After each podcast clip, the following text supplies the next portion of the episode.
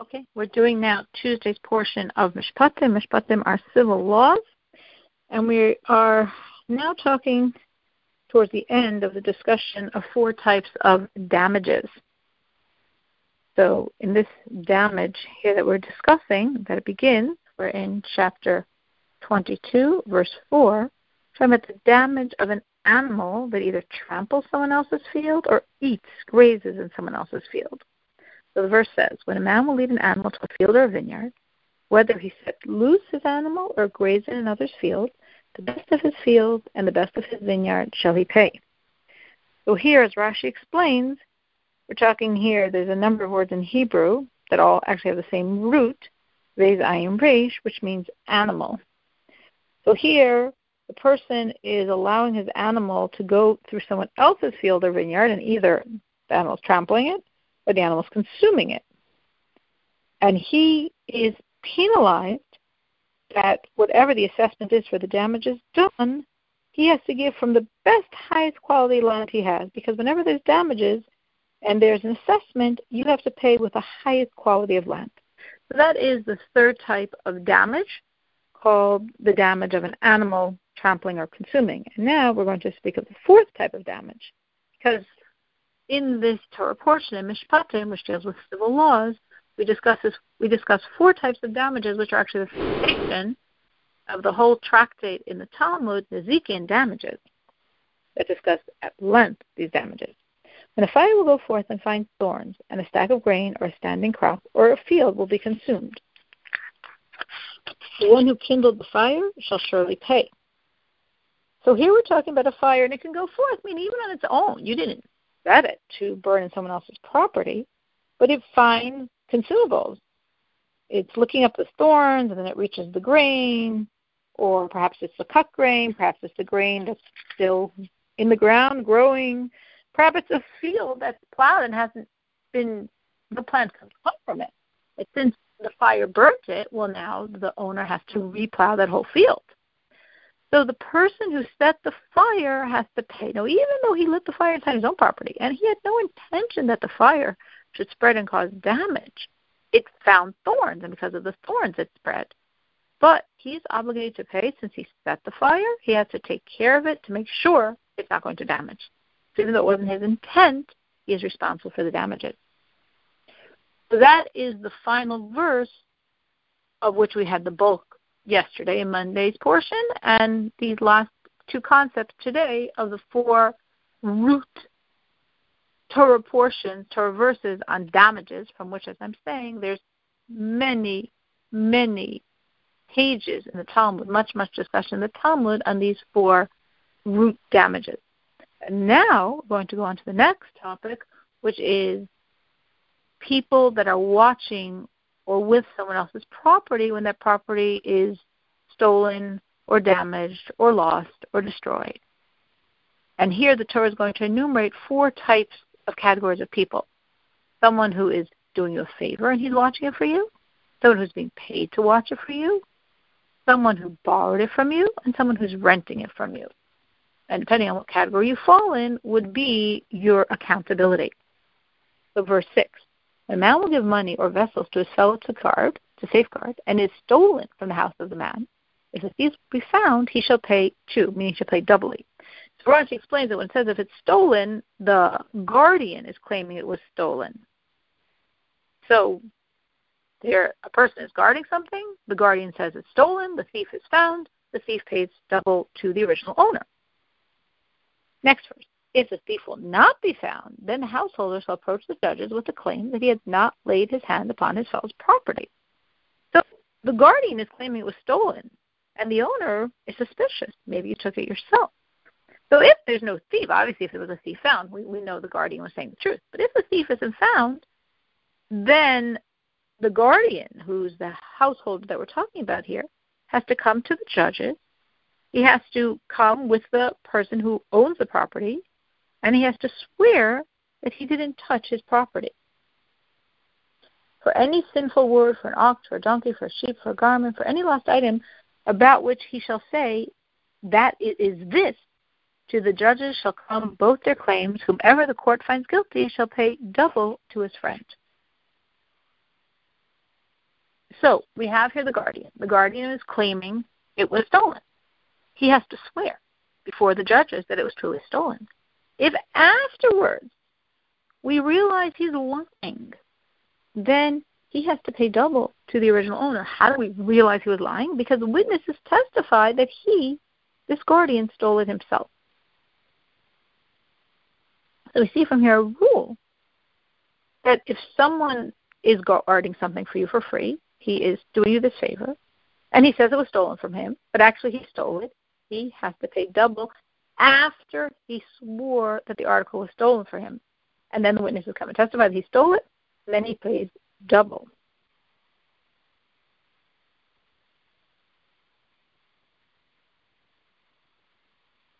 Now, the fact that he's saying this is this means that he is to a certain degree acknowledging that part of it he owes the person.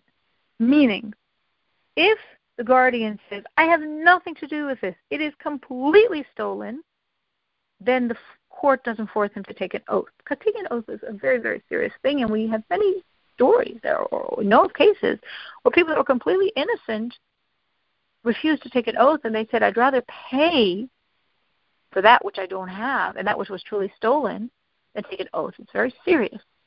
So the court isn't going to force anyone to take an oath, only if he partially admits and says, well, you know, you gave me a $100 and I do have 20 that I owe you and 80 was stolen from me, then the court forces him to take the oath.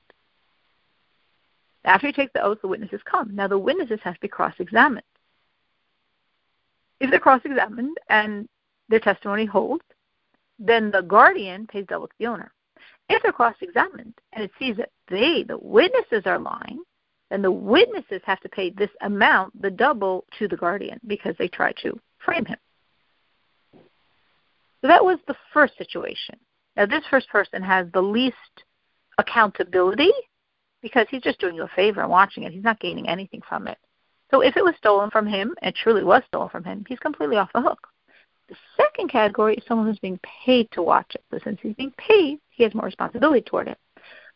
Verse 9 When a man will give to his fellow a donkey or an ox or a sheep or any animal to safeguard, and it died, or it was injured, or it was seized, but there's no eyewitness.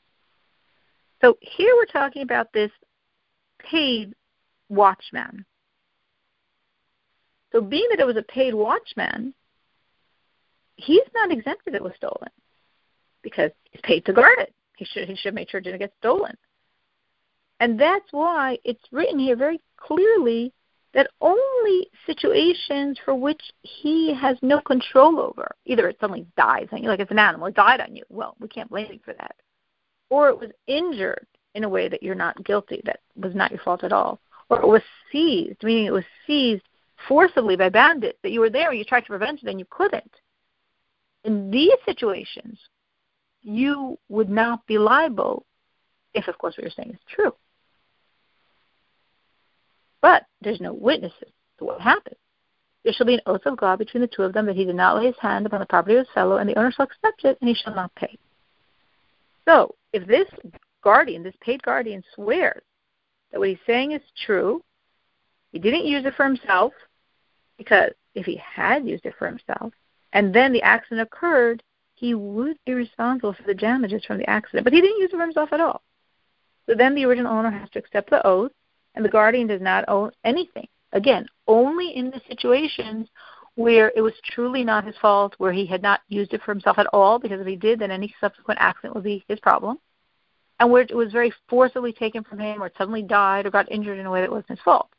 If it was through his negligence, or if it was stolen in a way that he could have prevented it, then even though it was honestly stolen, he was understood stolen. But since he could have prevented it and he didn't, he is still responsible. As the verse says, it will be stolen from him, he shall pay to its owner. If it will be torn to death, he shall bring testimony. He shall not pay for the torn animal. So if it was stolen and you could have prevention, in other words, not talking about bandits that are holding you at gunpoint or knife to your throat. If it was stolen, you should have put better locks on your property to make sure it wasn't stolen. You're responsible.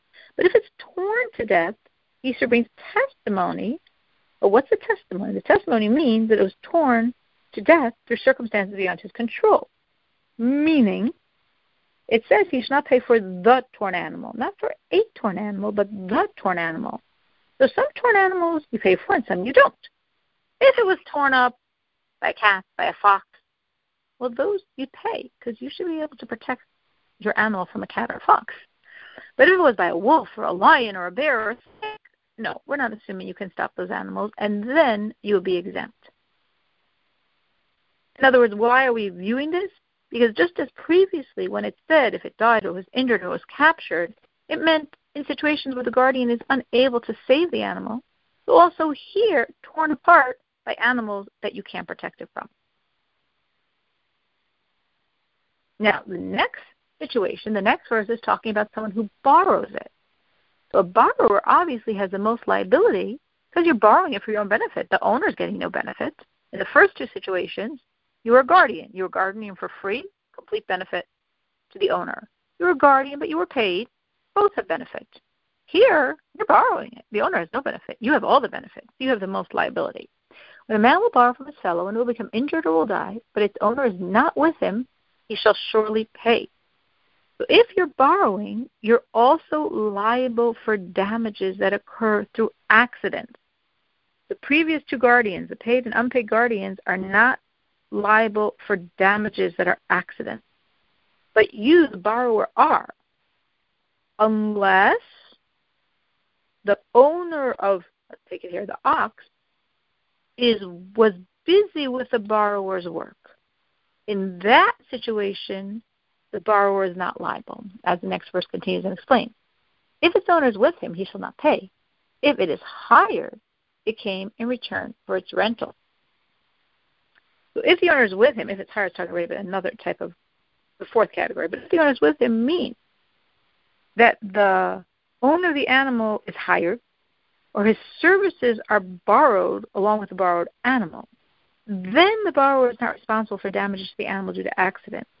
And the exemption applies if the lender was doing work for the borrower at the time of the loan.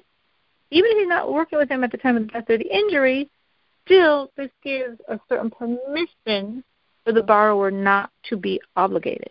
The second half of the verse talks about the fourth category, someone who is renting it. So here, the animal, you are not being asked by the owner to watch it. You are not borrowing it. You're renting it. So you get benefit, you're using it, and the owner get benefit, you're paying him. So the question then is, what is his accountability? And our sages disagree on this. Some say definitely he's not liable for accidents. That's for sure. So the only one liable for accidents is the borrower, where the owner of the animal is not with the borrower at the time, as we just discussed. But what is the accountability of someone who's renting it? So some sages say he's like the unpaid guardian, and some sages say he's like the paid guardian. And with that, we've finished from the Torah's discussion on guardians and borrowers and renters. Again, in the Talmud, this is discussed at length. And now we have our next topic.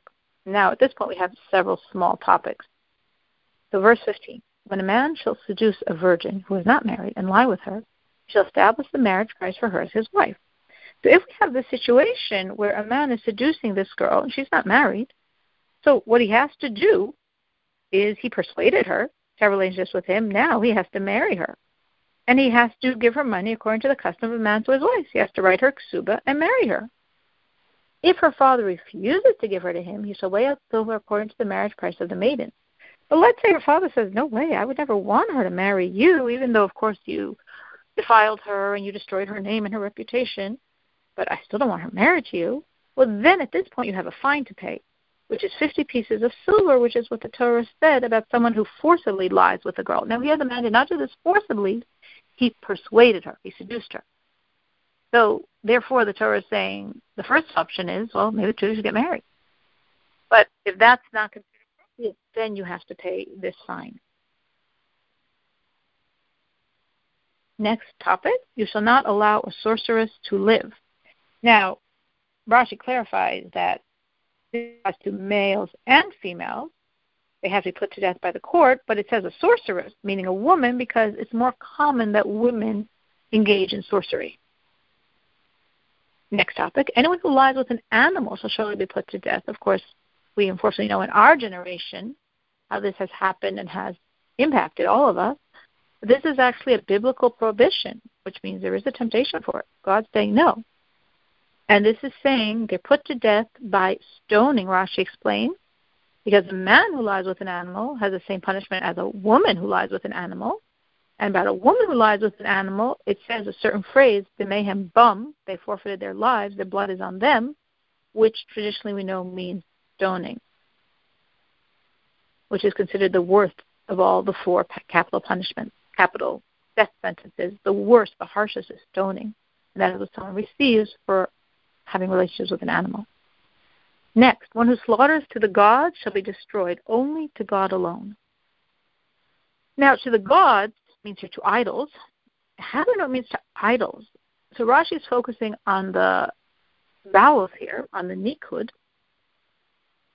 because the vocalization here is la elokim. The la, the kamatz sound, means the known God. So if it was its own slaughters to God, we wouldn't know which gods we're talking about. So it would have to say to other gods. But here the verse doesn't say other gods because the la Elohim, the law means to the known God, meaning the gods that we speak of in other places that you were warned not to serve. So this law is making it a definite article. We know it's those known idolatrous gods, and if you're slaughtering to them, you shall be killed. You can only slaughter to God. Now, the verse doesn't say to be killed, actually. It says, literally says, you shall be destroyed. It means the person's going to die. The idolatrous person is put to death, but it says, you shall be destroyed. So why does it say destroyed? So it's basically saying it in this fashion to actually clarify for us for which idolatrous worship is so unpunishable by death. So here the verse says, one who slaughters to the God. Now, slaughtering is one of the four services that was done in the temple for God. How did the Jews serve God in the temple? They slaughtered, they offered sacrifices on fire, they poured libations, they had incense burning, right? Those were the four, they bowed. Those were the four services to God. So the fact that we're saying slaughter to this idol means if you serve an idol in any of the four ways we serve God, even if it's not the way the idol is worshipped, this is an idol that they serve by throwing stones at it. Believe it or not. Or this is an idol that you cut your hair and burn the hair in front of the idol. Or this is the idol that you release excrement on the idol. This idol isn't meant, you're not supposed to take an animal and slaughter it and burn it in front of it. But since that's how we serve God, if you do that for this idol, you're put to death. So, for any type of idolatry, if you serve in the way you're supposed to serve God, such as slaughtering and offering upon the fire, pouring libation, incense offering, bowing, the prostration, this is how we serve God, and you do this for any idol, you're put to death. The other reason you'd be put to death for idolatry is if you serve the idol in the way it is normally worshipped.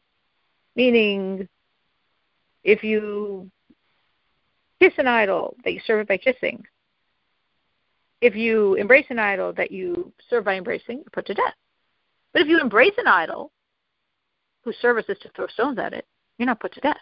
If you kiss an idol whose service is to burn your hair to it or to burn your child to it, you're not put to death.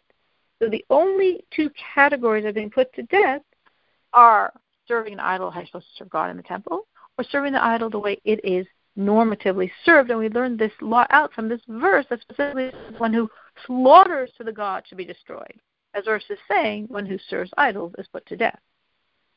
Of course, if someone served an idol in a way that's not the idol's manner of service, such as he threw stones at an idol that you're supposed to bow to, or he burnt hair to an idol you're supposed to throw stones at, or slaughter your children to, or burn something to, then you're not put to death, but this is, of course, a prohibition. Next topic. You shall not abuse a stranger, and you shall not oppress him, for you are strangers in the land of Egypt. So the abuse here means verbal abuse.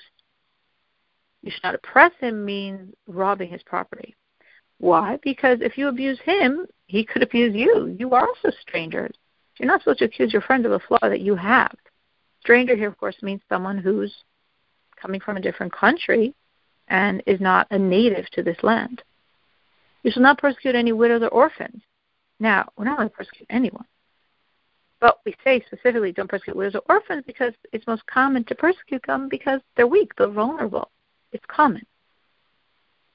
If you will persecute him, or if he'll cry out to me, I will surely hear his cry.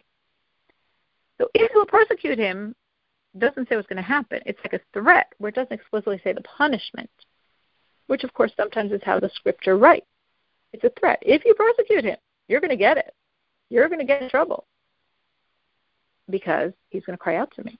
Now, if you persecute this child who's an orphan and he doesn't cry out to you, God will still punish you. But if he cries out to you, the punishment will come even faster. My anger shall burn, and I will kill you by the sword, and your wives will be widows and your children orphans. Well, if you're killed because you persecuted this orphan or this widow, obviously your wives will be widows and your children will be orphans. We understand how God is exacting punishment measure for measure. Why does the verse have to say that? So Rashi explains that what the verse means is there'll be living widows and living orphans because nobody will be able to ascertain your death. And therefore your wife will be stuck. She'll be a widow forever. She won't be able to remarry. And your children will be stuck. They'll be penniless because since we can't ascertain your death, they won't be able to have your property. Maybe you're captive, maybe you're alive, and they can't touch it.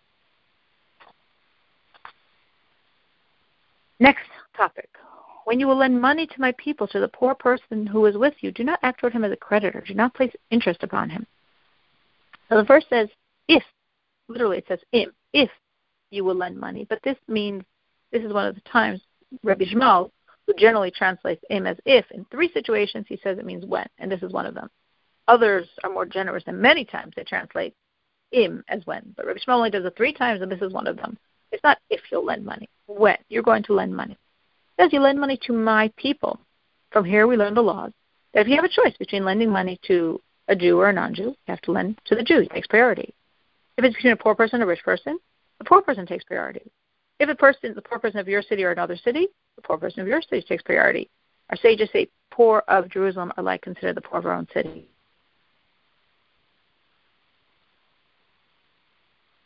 So that's what it means. When you lend money, decide between a Jew and a non-Jew to my people, the Jew comes first. To which of my people? As the verse continues, to the poor person. To which person? As the verse continues, the one who's with you, meaning the one of your city.